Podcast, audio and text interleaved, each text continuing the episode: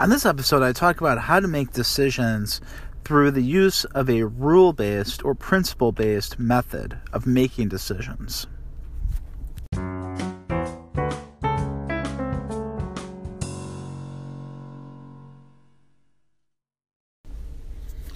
Hello, everyone, and welcome to the Lawyer Lifestyle Podcast. This is episode 57 for April 21st, 2018. My name is Dave Scriven-Young, an attorney from Chicago, Illinois, and I'll be your host. This podcast takes you on a daily journey to discover key principles in the areas of marketing, sales, and leadership for attorneys. So today we're talking about how effective leaders make important decisions, or may really make any decision. And the first step that Peter F. Drucker talks about in The Effective Executive is having the clear realization that a problem is generic and can only be solved through a decision which established a rule or a principle.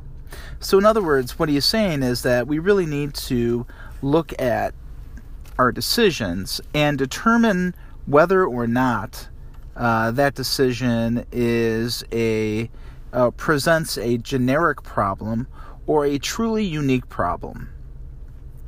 And, what's interesting about the law is that there are actually very few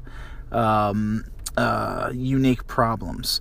And that's because, we really have, hundreds of years of precedent that we can look to. Hundreds of years of rules that courts have laid down, hundreds of years of precedent where we know, pretty much know what's going to happen, or at least a likelihood of what's going to happen. So, an example that happens all the time in my practice is, deciding whether or not you're going to move to dismiss or whether you're going to answer the complaint.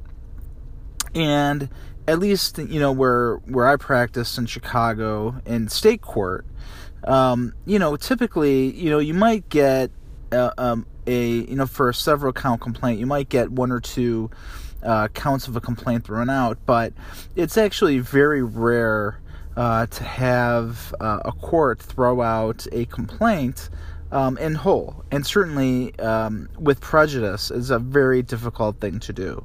So as a rule, unless you have, a circumstance where, and I wouldn't even call it a unique circumstance because we have, statute of limitations, for a reason, and these things happen.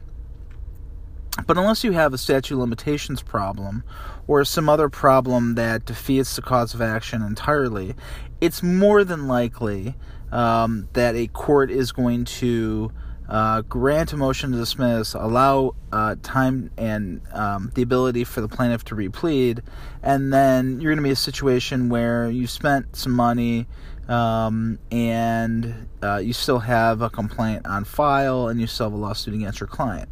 Now, that being said, I think there are a lot of good reasons to file motions to dismiss. One of them is just to educate the judge.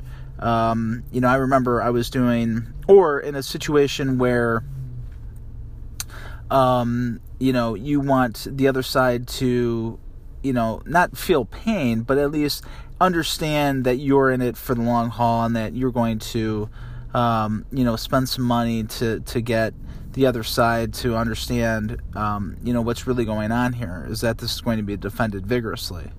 And so I think the rule at the end of the day is not only make a motion to dismiss if you're going to win, because, and when I say win, I'm talking about, get the whole complaint defeated, because I think that's, it's just a very rare occurrence, and it just, very rarely happens in Cook County, at least. So the rule, I think, it depends on the client. And the rule, I think, is, number one, is your client willing to pay for a motion to dismiss? Number two, you have to determine what your goals are. If your goal is to educate the judge, because it's a rule of law that's going to be important, and so even though you know they're going to have time to replead, it's important to educate the judge, or you're trying to send a message to the other side.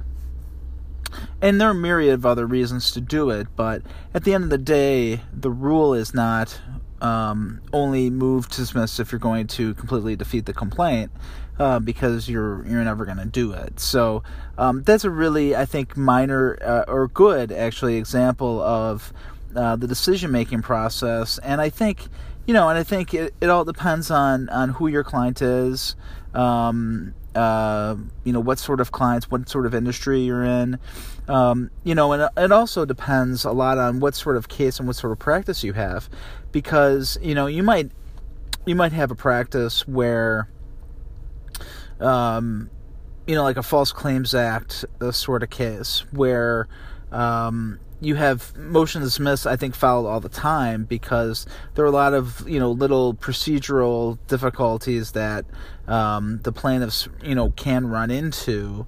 So oftentimes a motion to dismiss gets filed for that reason. And so if you have sort of just a very... in other words, a practice where you come across the same situation time after time again, the causes of action are the same, the facts are similar, but what sort of motion to dismiss when and do not, then you can, I think, set down a pretty good rule on what happens, on when you should file a motion and when you shouldn't. So I think that's a very good way to think about it. And in other words, it's not just a situation where, you come across the case and you sort of think, well, maybe I won't move to dismiss here, or maybe I will here, because you want to think about in your own mind, what's the rule that's applicable to your practice and to your client base? When do you think it's proper in a principled way to file a motion? So I want you to think about, for your daily action item, what is the principle and what decision, first of all, what decision are you thinking about that you have to make? But number two, what's the principle that's applicable to your practice you should put in place to decide whether or not you make decision A or decision B? All right, well, that's it for now. You have your daily action item. Please hit me up on social media. I'm at AttorneyDSY on all of the platforms. Really looking forward to hearing from all of you. I appreciate the attention. Please subscribe, rate, and review. It really helps people to find this podcast. So that's it for now. Have a great day or night, and remember to fight for the lifestyle that you want and become the rainmaker that you need to be.